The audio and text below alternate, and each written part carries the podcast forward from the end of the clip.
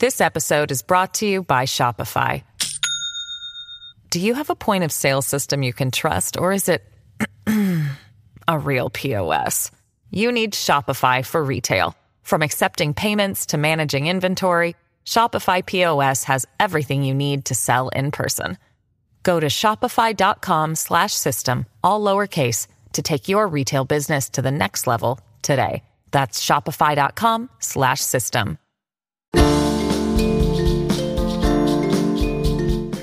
This is American History TV's Lectures in History podcast. This week, a class about how colonial history is remembered and sometimes contested through historic sites. Taught by University of Delaware professor Zara Anishanslin. So, welcome. This is History 318, the history of colonial America, and I'm Professor Zara Anishanslin. Now, at the beginning of this course, I asked each of you to tell me what you think of when you think of colonial American history. Um, many of you, I'm sure, don't even remember what you put, but I'm going to give you a little synopsis today. Many of you focused on what historians would actually call the American Revolutionary era rather than the colonial era writ large. Um, people like George Washington, Thomas Jefferson, Alexander Hamilton, issues like taxation without representation, other founders, and historical highlights of the imperial crisis and the war all popped up. A few of you also mentioned places um, like historic Jamestown, Plymouth Plantation in Massachusetts, and colonial Williamsburg. And a few people mentioned the history of slavery. And what I thought was really interesting was that it was notably because of um, either or the 1619 Project and the Summers Black Lives Matter protests. Um, but what was interesting was that there were a few omissions no one mentioned individual women, I think, um, or any individual indigenous people by name. And no one, if I'm recalling correctly, uh, mentioned anything west of the Appalachian Mountains, um, much less west of the Mississippi or the Rockies or the West Coast. Now, technically speaking, this course runs from before contact of Europeans with indigenous people in the 15th century to 1763, the end of the Seven Years or French and Indian War, in what is now the territory called the United States of America. So obviously, this covers hundreds of years, millions of lives, um, half of which were women, uh, coming together of people from Africa, mostly enslaved and um, not of their own volition, as well as multiple countries and empires in Europe, England being but one among these, and not even the first to establish a permanent settlement, as we've discussed, um, as well as, of course, um, indigenous people intermingling with Africans and Europeans on what is um, now the United States of America, but originally was all Indian territory, stretching from the Atlantic to the Pacific and including Hawaii and Alaska. And in this course, we don't even cover the American Revolutionary era. Um, and I did that on purpose because it tends to suck all the air out of the room. Um, I love the American Revolution. I teach a class specifically on that. Um, but it does tend to overshadow the rest of the colonial era if it's included. Um, and yet, most of you, like most Americans, I think, when asked to think on what colonial American history means to you, um, you thought about a few white men in the 13 seaboard colonies um, of the Atlantic coast who signed the Declaration of Independence and fought the American Revolution. This makes complete sense. Um, most of us I think unless we take advanced history courses or do a lot of outside reading, have a pretty narrow conception of what colonial America is. Um, you might remember we had a very memorable um, example of um, one of your classmates showing a Halloween costume that was pretty laughable, but I think typical of how Americans picture the colonial past. There are a lot of silences about the colonial past in contemporary America and how we remember it. And I hope that this course has changed that for you. Um, and spoiler alert, one of the things we're going to do next week is I'm going to ask you to answer the same question so we can compare and contrast where we began in our conception of colonial American history and where we are now near the end of the course. Um, and so I think, though, the relatively narrow conception most Americans have of what colonial American history even is, is one of the reasons why we spent our first few weeks defining what the course means. Um, so, in other words, uh, we talked about what does colonial mean, what does American mean, um, and what is history. And we'll return to those discussions next week, too. And a lot of these are actually pretty controversial, um, notably the word American, right? Um, America encompasses um, North America, South America, people in Latin America um, take issue, understandably, with um, U.S. citizens referring to ourselves as American. We sort of co-opted that that phrase.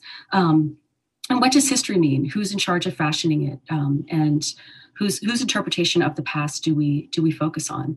Um, but in the meantime, today's lecture is going to be a chance to connect a lot of the dots of the last weeks we've spent thematically learning together on everything from the Salem witch trials to Virginia in 1619. To gender and religion and war, and to use our reading in particular of Michel-Rolph Trouillot's book Silencing the Past, Production, Power in the Production of History, which you're finishing up this week and next, to think about the history of colonial America and how that history is created, communicated, and memorialized, not just inside academic circles and books, but out in the broader public. And two ways in which the concepts of colonial American history are popularized in these ways are the subjects of today's lecture, and that will be myths and monuments. And now I'm going to start sharing my screen. All right, so I began the, uh, so far so good, right? We're all still here. I began the course um, by introduction, introducing you to, I think, one of the most critical concepts that I hope students who study history in college walk away from my courses with. And that's that history is not the same thing as the past. Um, history is not just a recitation of facts, dates, etc., that happened in the past, but people's interpretation of those dates, of those facts, um, and sometimes, of course, people believe in history that's not even based on facts at all, hence the myth part of this lecture. Um, but when it comes to the history of colonial America, I think how we define um, the terms about which we're speaking is critically important. Um, for example, whose past are we discussing? When does it begin? Where is it situated? Um, these sound like basic questions around a history course, but they're not.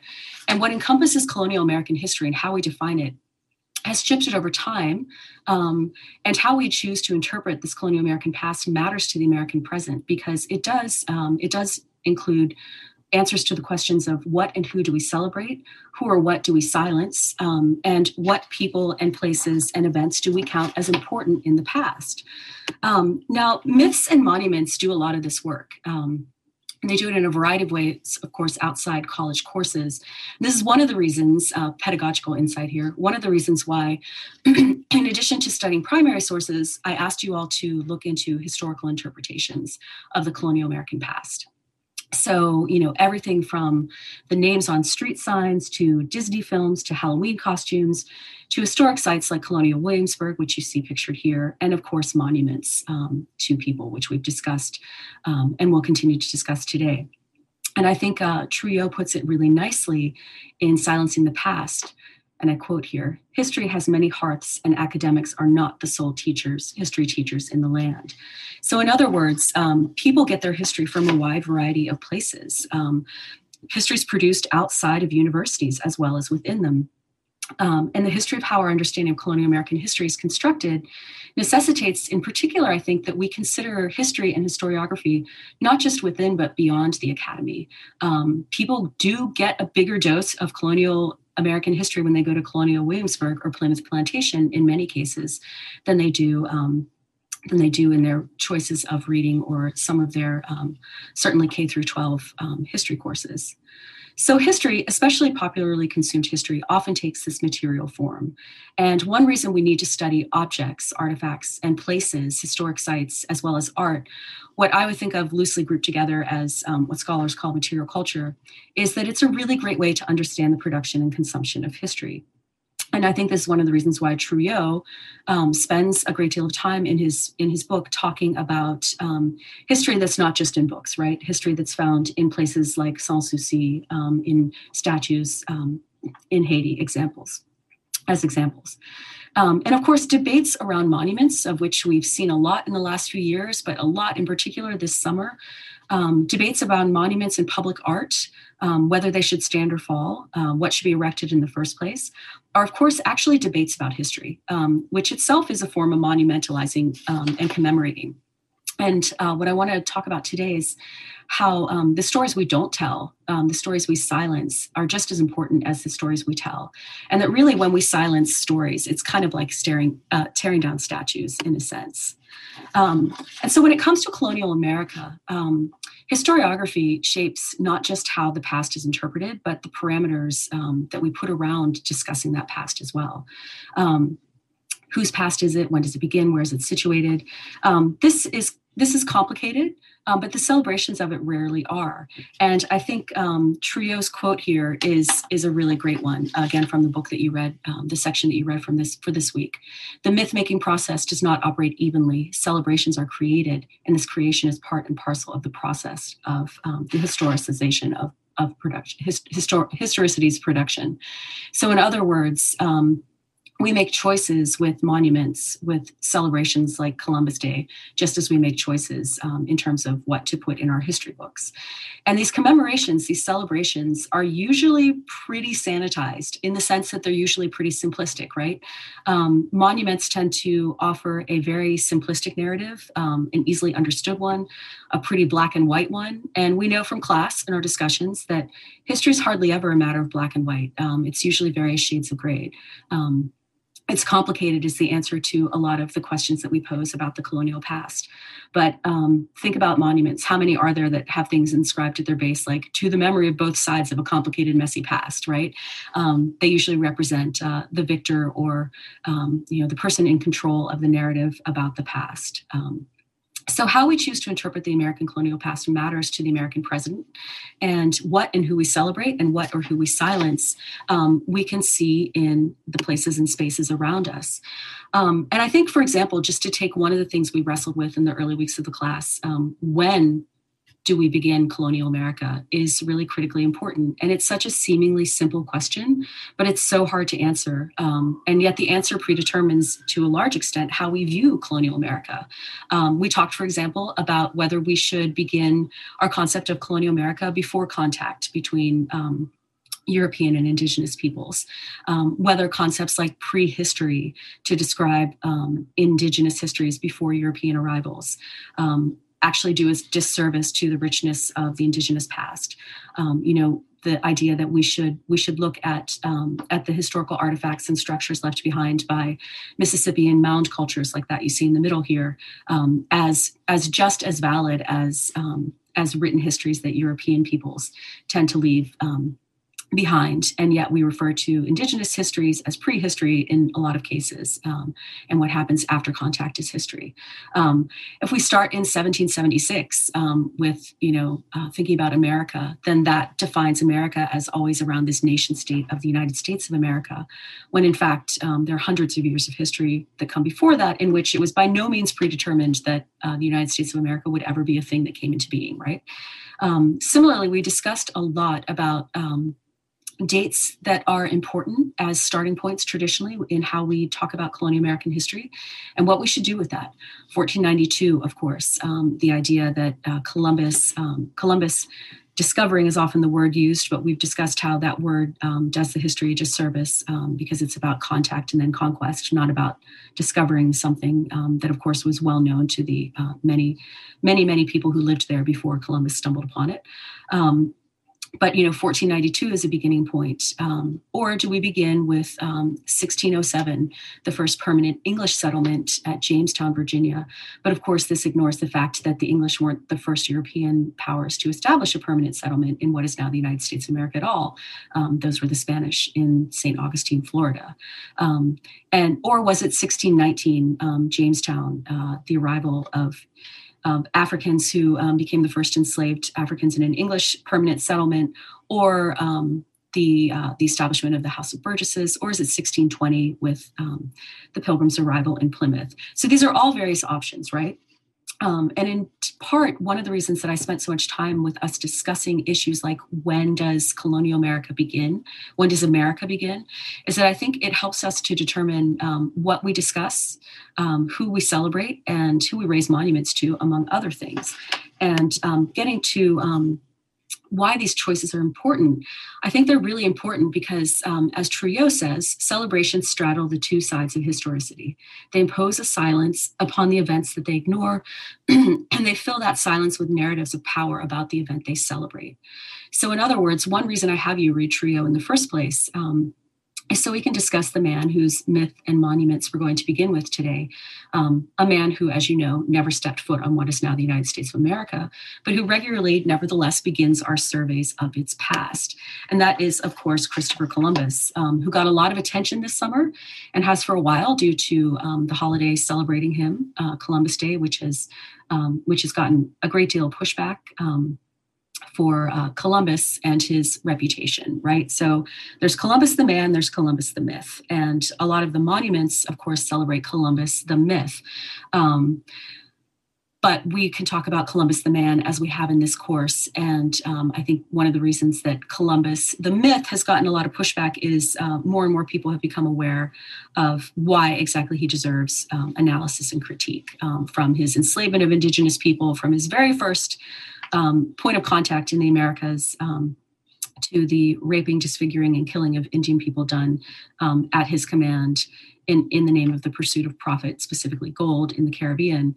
Um, and yet he's celebrated, and we've discussed this too um, as the sort of uh, kickstart of the chain of events that led to um, the establishment of European colonies in, um, in North and South America and the Caribbean, that without which, of course, the United States of America would not be here in its present iteration.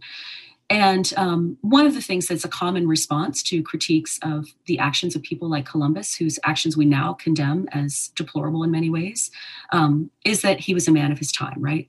Um, and we've discussed this too, and the fact that um, there were always people who stood against atrocities such as those that Columbus ordered, participated in, um, notably indigenous people themselves at the time, right? They did not approve of what he was doing, but also other Europeans at the time. Um, and we've discussed the Dominican friar and historian uh, de las Casas, um, a former former enslaver himself, who also um, participated in um, in the 1513 um, invasion of Cuba, um, but who came to have a change of heart. Um, in part as a priest, and in part uh, as someone who believed that the treatment of indigenous people was was wrong, and then uh, Alvar Nunez Cabeza de Vaca, who uh, journeyed in what is now Florida and Texas in the 1520s and 1530s um, with alongside him was the enslaved African Esteban, um, which is an interesting interesting point of um, contention some historians have made with the 1619 project, um, which which touts the first arrival of uh, of enslaved Africans when, um, in fact, Esteban was was there in Florida and, and Texas the century before. Um, and yet, you know, despite the fact that critics uh, and and De Vaca also like like De las Casas um, beseeched his fellow Spaniards to treat indigenous people better, um, to not enslave them, and to treat them better than than Columbus um, Columbus had done, for example. Um, and yet, despite pushback in his own time and since, um, we have so many reminders of Columbus, not just in statues like these, um, which you see in Philadelphia at the left, which has not been defaced in part because um, because men stood around it and protected it this summer, so it wouldn't be wouldn't be defaced, um, just showing you the strong emotions that people have for as well as against Columbus. Um, statue of Columbus in San Francisco in the middle, which has been splashed with red paint, which is often something that um, protesters use to to um, deface monuments um, that they of historical figures they feel have blood on their hands. Um, and then on the right, um, a statue I'm going to spend a little bit more time talking about, um, statue of Columbus in in a park called Byrd Park in Richmond um, that was toppled this summer and put into a pond that's in the lake. This episode is brought to you by Shopify. Do you have a point of sale system you can trust, or is it a real POS? You need Shopify for retail. From accepting payments to managing inventory, Shopify POS has everything you need to sell in person. Go to shopify.com/system all lowercase to take your retail business to the next level today. That's shopify.com slash system. Um, so let's talk a little bit about this statue of this monument of Columbus in Richmond, because I think it gets us at um, at how Columbus is really just a starting point um, for our discussion of monuments and myths and their power um, in how we view colonial American history, um, especially scattered throughout our landscape. So I mentioned that um, the statue of Columbus that was that was put in the pond in Richmond is um, is in a park called Byrd Park. So Byrd Park, it's B Y R D, um, not like a songbird, but uh, like this man, William Byrd II, who's shown here in his 1724 portrait. Um, Byrd Park, named for a family of Virginia colonists who um, grew quite wealthy, um, owned a lot of property, and William Byrd II um, whose portrait you see here is the, one of the, the Byrd family who helped to found the city of Richmond in the 1730s and who owned a lot of the property upon which the city of Richmond was, was built. So Byrd Park is named for him um, as a founder of the town of Richmond. But um, this is something that I think is important to note because when the Columbus statue was toppled um, this summer and put in the water in Byrd Park, um, a lot of the focus was on Columbus and what Columbus um, tells us about colonial American history. No one really talked about William Byrd, um, for whom the park is named. And I think it's really important to bear in mind that how we monumentalize the past, how we memorialize colonial America, is, is just as powerfully found in the names of parks and streets as it is um, in things like a monument, like a statue. And in some ways these are more important because these are just as hard to topple. Um, people are very attached to the name names of things. Um, and if we think about christopher columbus if we were going to go about uh, tearing down everything related to the man we would have to rename among other things our capital city uh, washington the district of columbia um, which is something that comes out of columbus's name. So what do we do about william byrd ii um, if you think about william byrd ii and you start to learn more about him, um, you really have to question whether his name should grace that of a park um, in which um, people people gather uh, to enjoy themselves. William Byrd II, um, as I mentioned, very wealthy. He was also very erudite, um, had a fabulous library. Um, wrote a number of books, um, including his secret diaries, which he wrote in code, um, which have been cracked by historians. And in his secret diaries, um, he records his serial philandering. Um, he was married twice, um, but he continued to um, to have multiple sexual affairs, many of which were rapes of enslaved women, all of which he details in his diaries. he also uh, had some terrible habits of um, of interaction with enslaved people uh, whom he claimed as property. One enslaved man, for example, um, had a habit of wetting the bed at night, and as punishment, once William Byrd II made him drink his own urine after he'd wet the bed. So, not at all an attractive figure, quite the contrary, um, sort of representing the worst of um, Virginia colonial aristocracy. Um, and yet, his name is um, is what this park in Richmond, Virginia, um, is is named. The park is named for him. And so when we think about um, monuments like that of Columbus in Byrd Park that are toppled, I think we need to think about um, the wider connections that, that the name of Byrd Park itself is also important. So what do we do with that? And as I said, where do where do we draw the line with our questioning of these myths and monuments? Um, because of course, um, it's at a certain point things are so entangled, it's really difficult to separate them out um, Columbus, for example, Washington, D.C., the District of Columbia. Columbus is celebrated in the Capitol Rotunda. Um, you see the Capitol there at the top left. Um, the Capitol Rotunda has um, eight epic paintings within it, these enormous paintings you can go and see, um, sort of a popular public tour of the Capitol. Four of them uh, commemorate things from the Revolutionary era. They're by Jonathan Trumbull, and they celebrate um, the Revolution, the founding period. The other four um, are from the 19th century, and they are described um, by the US Capitol um, historians as, quote, four scenes of early exploration in the United States. Now, these are interesting word choices because these depict things like um, this painting, which is um, The Landing of Columbus by John Vanderlyn, um, completed, installed in 1847, commissioned by Congress in 1836. Um, they also include uh, DeSoto's expedition uh, in the Mississippi, um, Mississippi Valley, and um, the baptism of Pocahontas, which we'll see in a moment. In other words, they depict scenes that arguably could be called not early exploration, but scenes of dispossession, um, scenes of contact and then conquest and dispossession of indigenous people from their lands. Um, or in the case of Pocahontas, as we'll discuss, um, dispossessing her from her from her own culture in in interesting ways, interesting and and um, ways that have been critiqued by scholars of Indigenous history.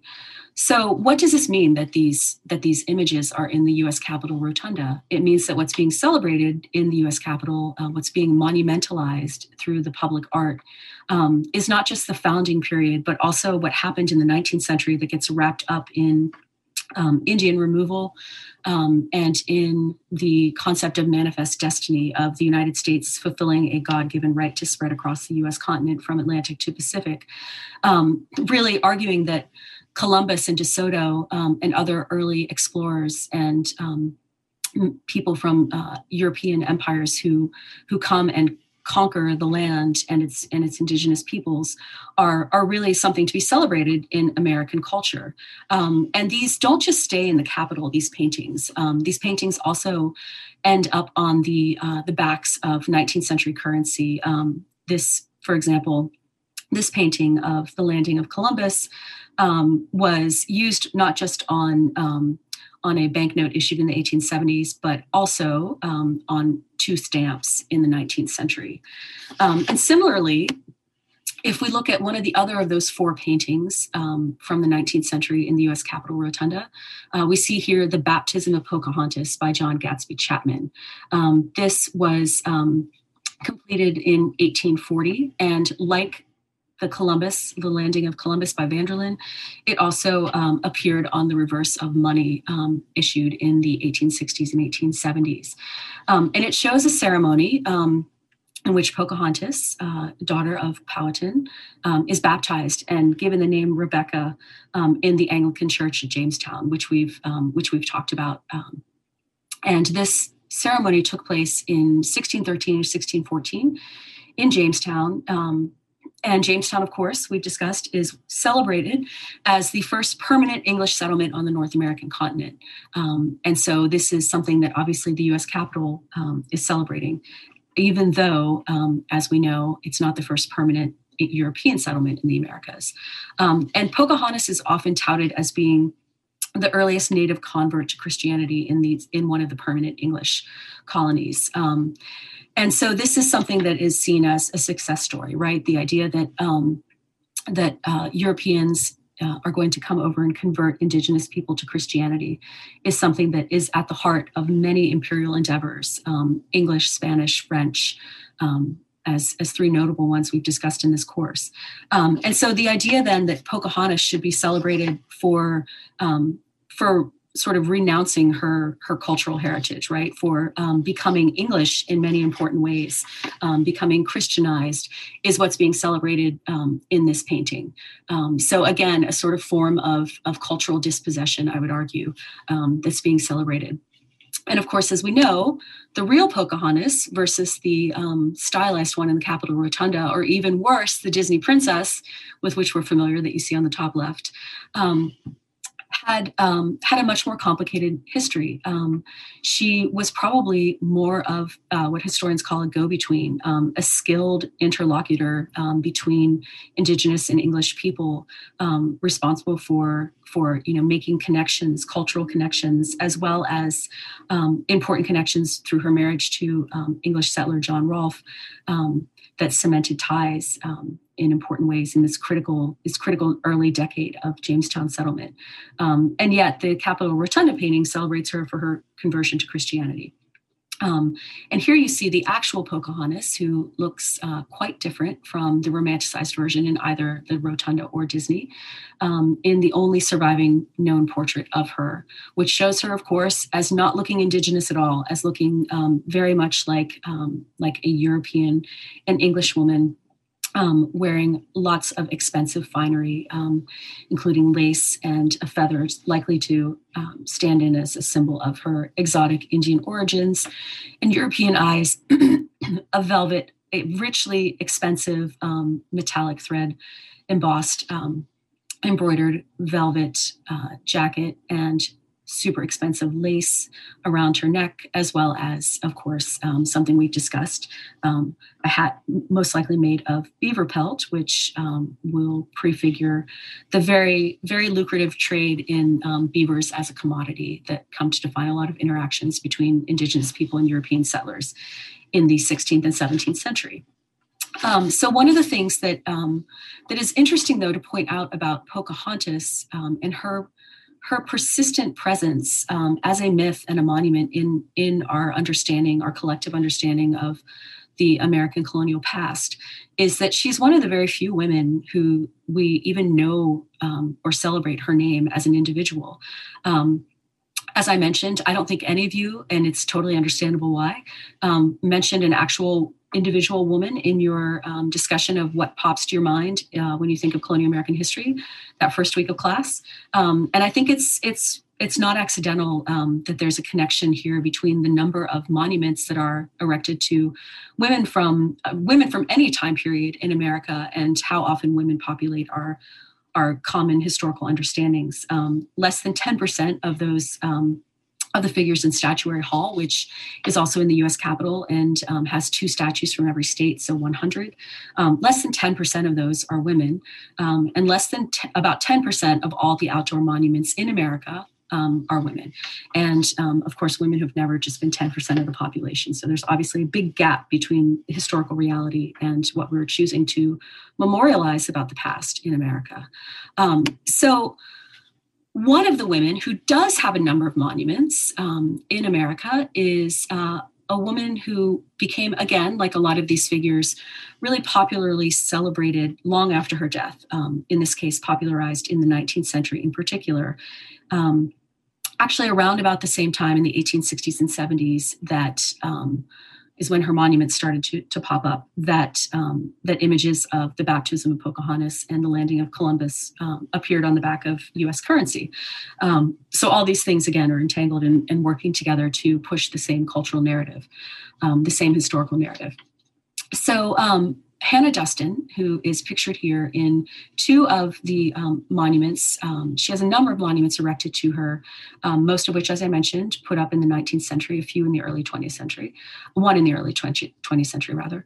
Um, she is also the woman who is the earliest publicly funded monument um, of a woman in the United States. Um, and that's her monument in New Hampshire, a close up of which you see on the left.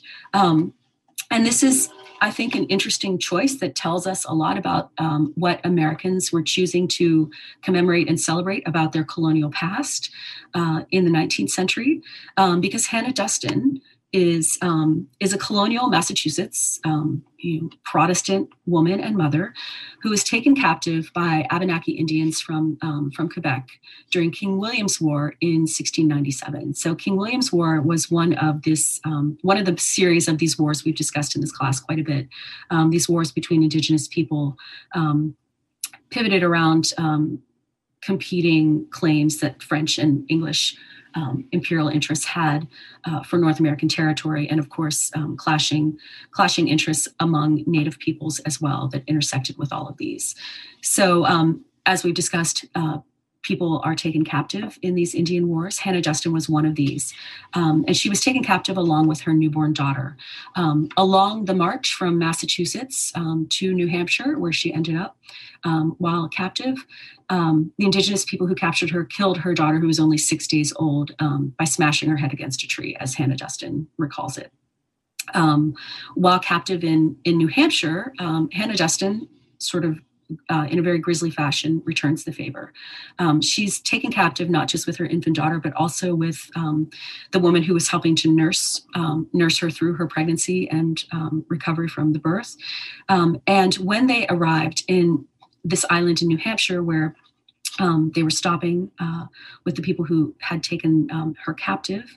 Um, she, Hannah Duston, along with um, along with the other woman with her, and Samuel Lenerson, who was uh, was a boy who a teenage boy who had been um, captured separately.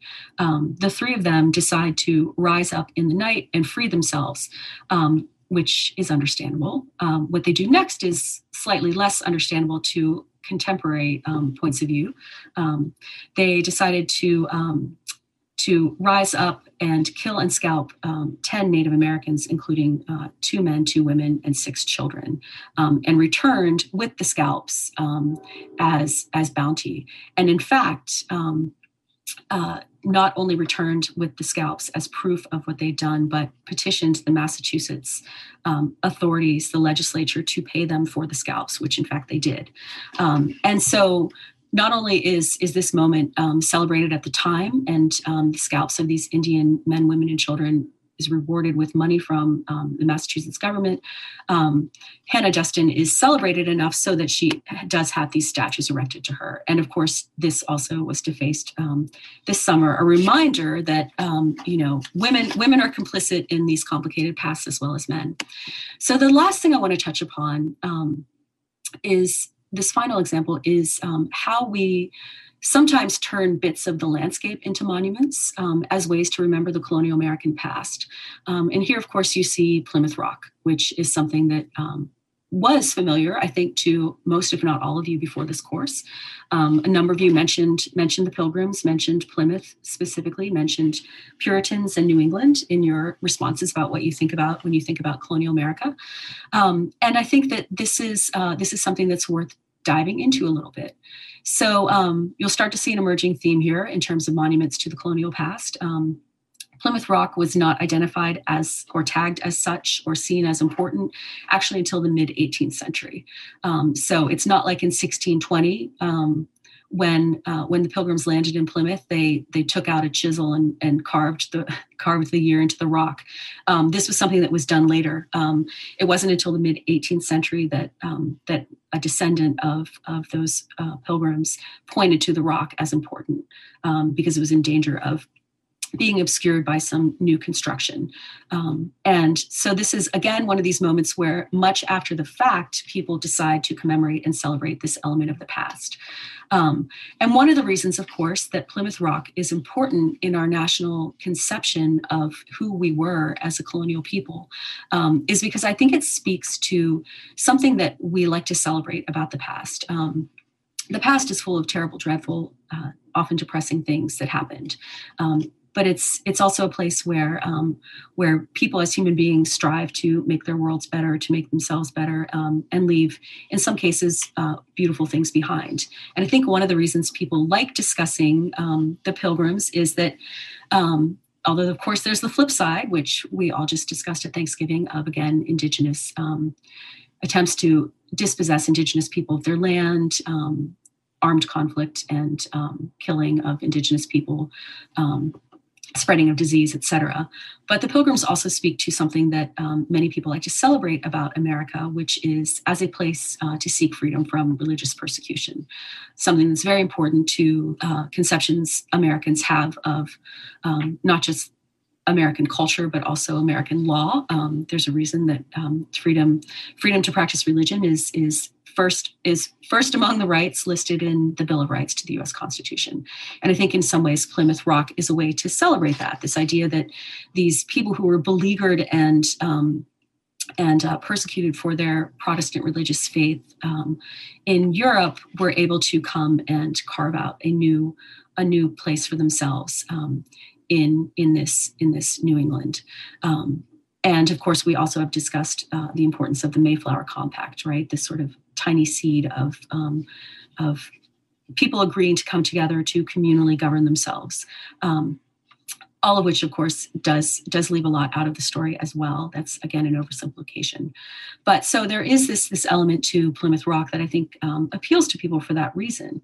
Um, but it's interesting to think about why we celebrate this particular part of American history, why we focus so much on it, um, why we focus so much of our collective attention when we think about the colonial past on these 13 seaboard colonies.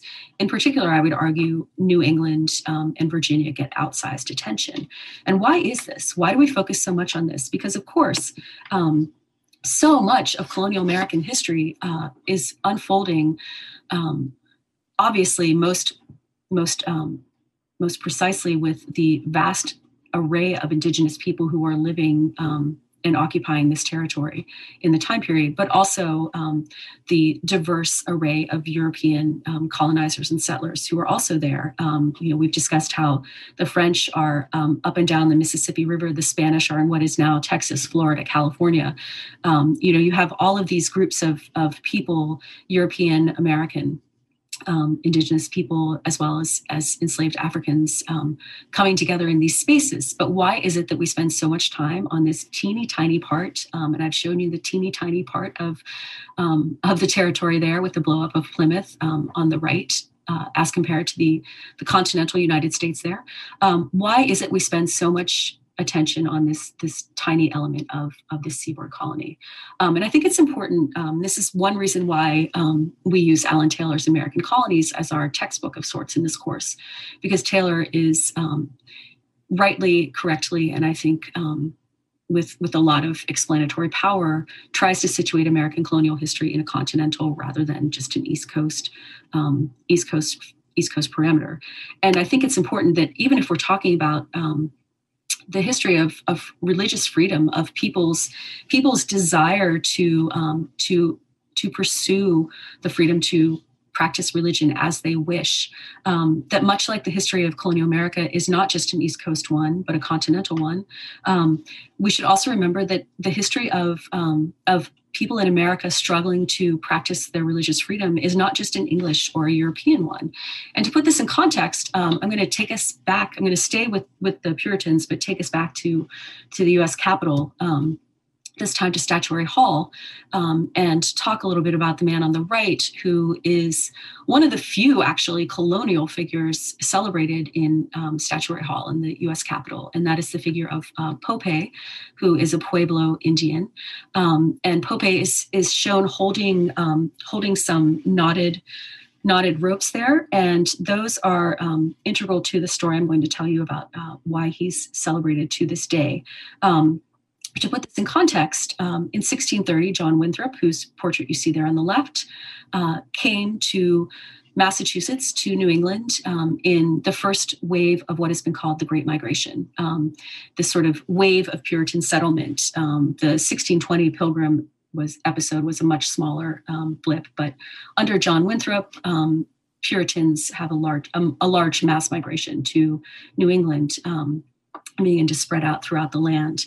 Um, and Winthrop also is famous for, um, in 1630, coming over to Massachusetts uh, and talking about the America being uh, their settlement in America being as as a city upon the hill uh, for the for the world to marvel at, um, which is uh, that rhetoric of a city on a hill is is a is a sort of bit of American mythology that has perpetuated um, and persisted, um, often referenced by U.S. presidents. Ronald Reagan was fond of it, for example, um, well into the present day. Um, and yet, we learn about John Winthrop and the Puritans um, in 1630. We don't learn as much about the man who was born around 1630, um, who's to his right, which is Pope. Just like we spend a lot more time in, in Massachusetts than we spend um, in the American Southwest. So Pope, though, um, like Winthrop and the Puritans, um, wanted to practice his religion, um, wanted to practice it in freedom, um, was not allowed to practice it the way he wanted to by the authorities um, who were in power, again, just like the Pilgrims and the Puritans. In this case, though, the authorities in power are the Spanish Catholics, um, who in uh, 1675 arrest him along with, with almost 50 other Pueblo Indians for practicing their traditional Pueblo religion. And in fact, they were charged with witchcraft by the Spanish, uh, which shows you how the Spanish view indigenous spiritual practices um, in the 17th century. So a, a, few of them were hanged, um, but, but, the rest, including Pope, uh, were brought to Santa Fe in what is now New Mexico and whipped publicly. Um, and so what you have here is a man who, by all accounts, is very charismatic, who's transformed by this um, this experience, um, this this public punishment, this persecution for his spiritual beliefs, um, and conspires to start the Pueblo Revolt, um, which becomes actually the most successful Indian revolt um, in American history.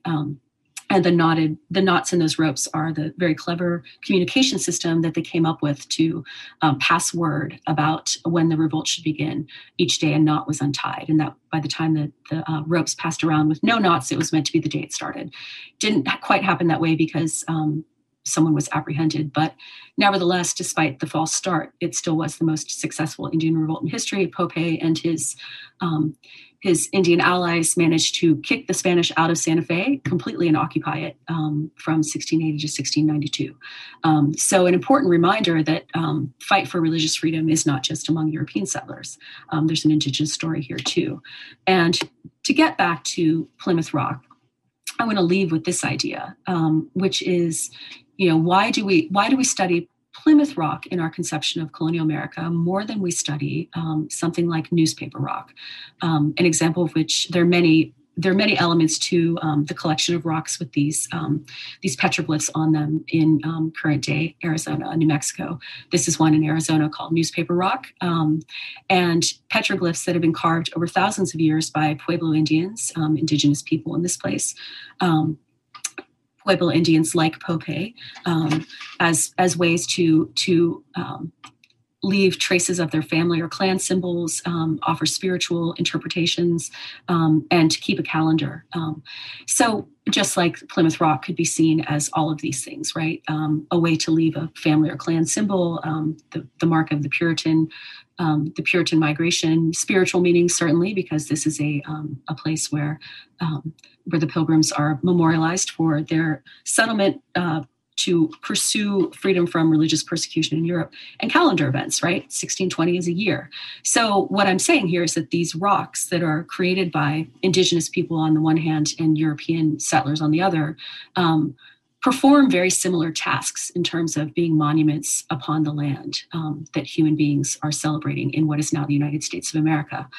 So, why is it um, that we tend to focus almost exclusively on things like Plymouth Rock and the related stories of those 13 seaboard colonies than we do on um, on stories like Popes and like um, like Newspaper Rock monuments such as Newspaper Rock.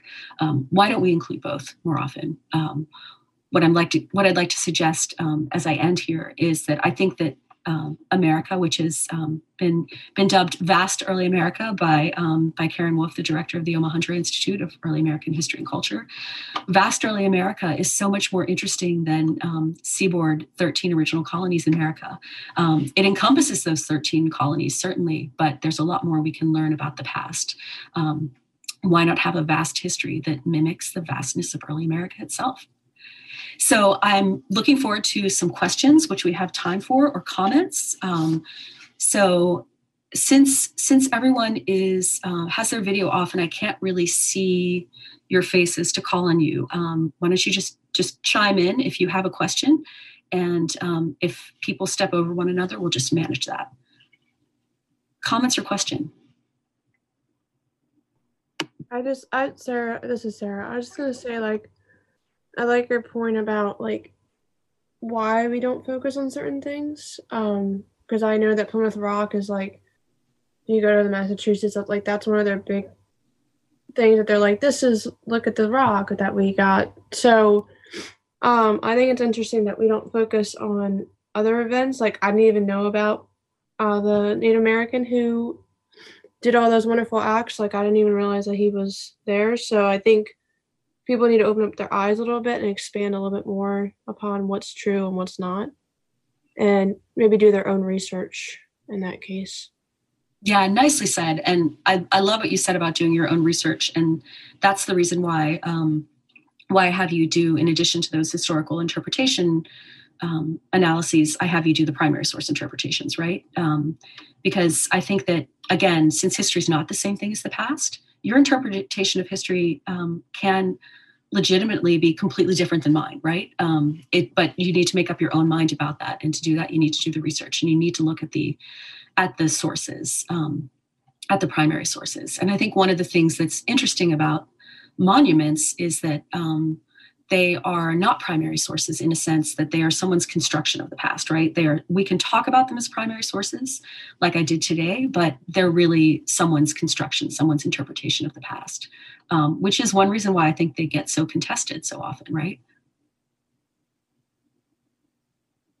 Any other questions? Well, i thought your comment about um, your discussion of william byrd was very interesting. I found myself um, quite horrified a couple of weeks ago visiting um, Colonial Williamsburg, they had um, they had someone out portraying um, Landon Carter, mm-hmm. um, who was, of course, of the same sort of caliber and in the same um, elite group as William Byrd, and who, who, in my opinion, um, did some equally deplorable things to his enslaved population. And I was quite surprised to see uh, an interpreter portraying him at a um, living history site because that felt a little bit it just felt i mean you know and of course i don't know i i would be interested to hear your takes on that because i didn't quite know what to say. Yeah that's that's another excellent um, point to make um, bryn thank you. And i think that i mean and the thing is if you don't know if you again to sarah's point right if, if you haven't done a deep dive into the histories of landon carter or william byrd II, how would you know, right? Um, because there is there is the simple story, which is wealthy Virginia gentleman um, who, uh, in the case of William Byrd, collected um, collected lots of books and wrote a very informative history. Um, although you know, again, showing the the racist biases of his time, but um, his you know natural history focused narrative of his journey to the the dividing line between North Carolina and Virginia is is a valuable historical source. But if you start getting into William Byrd II as as his personal life, um, things get sort of messy and complicated. Um, but that's, as you point out, not something that you know the Landon Carter I think that is at Colonial Williamsburg is not is not the Landon Carter who would um, you know whose stories of which would keep children up at night. So I think that it's it's a it's a tough decision because um, you know, and I think it's it's come out most clearly with um, someone we don't talk about so much in this course because uh, he doesn't really get get important in the American story till after this course parameter. But Thomas Jefferson, I think, is a perfect example of this.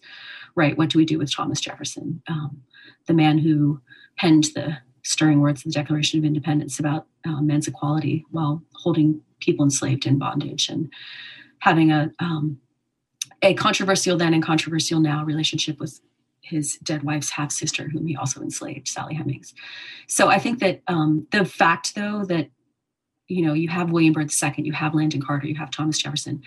These these men are are in some cases this the the most um, the most horrifying thing about them is that they are not um, they're not unusual in a sense, right? Um, this is this is in some ways a very American story, which I think is something to be wrestled with. Um, so again, I think that there's a Landon Carter story that you could tell in Colonial Williamsburg, um, but I hope that they're also making an effort to give you the flip side of that, right? Um, and that's that. That I think is the conundrum with places like Byrd Park. Um, you know, I mean, you you you just go and if you if you learn anything about it and you can you know do your own research on this and check it out on the on the internet. But uh, it's just mentioned that it's named for william byrd ii who you know who was one of the founders of richmond and uh, the fact that he owned a lot of the property upon which it was it was established the city. Nothing is mentioned about um, his really horrible mistreatment of enslaved people. Nothing is mentioned about his salaciousness nothing is mentioned about um, the fact that that property that he owned was you know dispossessed from indigenous people in the first place.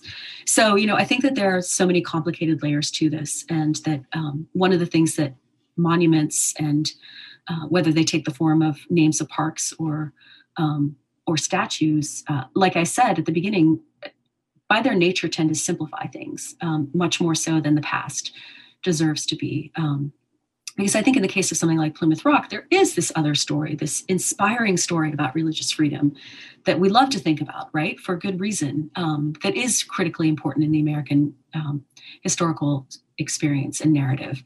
But, you know, why not also? I think we're under an obligation to also tell the other sides of those stories that monuments don't often allow us the the bandwidth to to dive into in terms of the complexity and I'm, I'm just glad I'm not in charge of, of running historical interpretation at a, at a colonial site because I think it would be rife with, with a lot of um, tough decisions. Anyone else have any have any comments or questions they'd like to to offer? I would just make a comment. It's Pam. Yes. Hi, Pam. Um, you know, we we perpetrate perpetrate um, uh, myths in school especially you know starting at the elementary school. So you know where do we start to correct history? Um, mm-hmm. Yeah, and I think I think one of the the problems is that um, you know if, if you're if you're an elementary school teacher, for example, like if if you're teaching Columbus in kindergarten, how do you tell kindergartners the real story of Columbus without horrifying them? Right? I mean, that's a lot of the stories that cause people to do things like splash red paint on Columbus are not age appropriate for five and six year olds. Uh, so what you know what do we do with that? And I think that um, that again there are um, these are complicated questions in terms of how you approach them um, but i think to start um, you know in elementary schools for example why not make more of an effort to um, tell stories of Pope alongside stories of Puritans, right? Um, so there, there are ways you don't you don't necessarily have to dive straight into um, the brutal ugliness of colonial history in its most terrifying iterations in order to tell a more inclusive history. I think um, so I personally think that's one way to do it. Um, so, you know, I'd, I'd, be interested actually, and, and, maybe we can pick this up next week um, to discuss, you know, how how you all would would do this, how you would, um, you know, how how and whether this course has has changed how you would choose to um, talk about the history of Thanksgiving with your family, for example. Um, so, you know, I think that these are these are important questions, and I think that um, how how and why we choose to include things in our history is vitally important regardless of the level of education at which you're talking um, and i think that a lot of americans emerge from our system of education um, due to a variety of factors right? Everything from curriculum standards to teaching to tests um, to the accident of where you go to college um, and whose classes you take. Um, but we end up i think that's why so many of us still think about history as it's presented through these historical interpretations through historic sites and monuments and museums. And those places by the way monument uh, museums and historic sites are doing some of the most cutting edge historical interpretation out there. Um, colonial williamsburg for example um, you know in addition to landon carter which is a dubious a dubious choice also does fantastic groundbreaking work on history of enslavement um, in colonial america. So you know i think that what personally what i would say is um, you know include as much history as possible. Um, so have newspaper rock alongside plymouth rock right? Um, and you know maybe maybe have have a statue of de las casas um, or de vaca um, you know talking to columbus just as they um, they were in a sort of dialogue um, in the, the 15th and 16th century right in the in the case of de las casas reacting to policies put in place by Columbus and his conquest of the Caribbean. But so I also hope that this has um, given you more food for thought in terms of putting um, Trouillot's book in its broader context, um, because he's talking about Haiti. Um, but you know, I think that the the moral of his stories can be applied to our discussion of the colonial American past. So, any final words before um, before I end I end this this Q and A? Yeah, um, I have a. This is the other Sarah. Hi, Sarah. I have a question on you know the four paintings in the rotunda. Yeah. Um, I was just kind of wondering maybe how you think they should be handled because I'm sure there's some people who would support removal while others would prefer acknowledgment mm-hmm. um, of you know the inaccuracy and the incorrect celebrations. Um, I mean, I think it's really important to acknowledge it because you know, to tourism is you know a really important form of education. Right, right.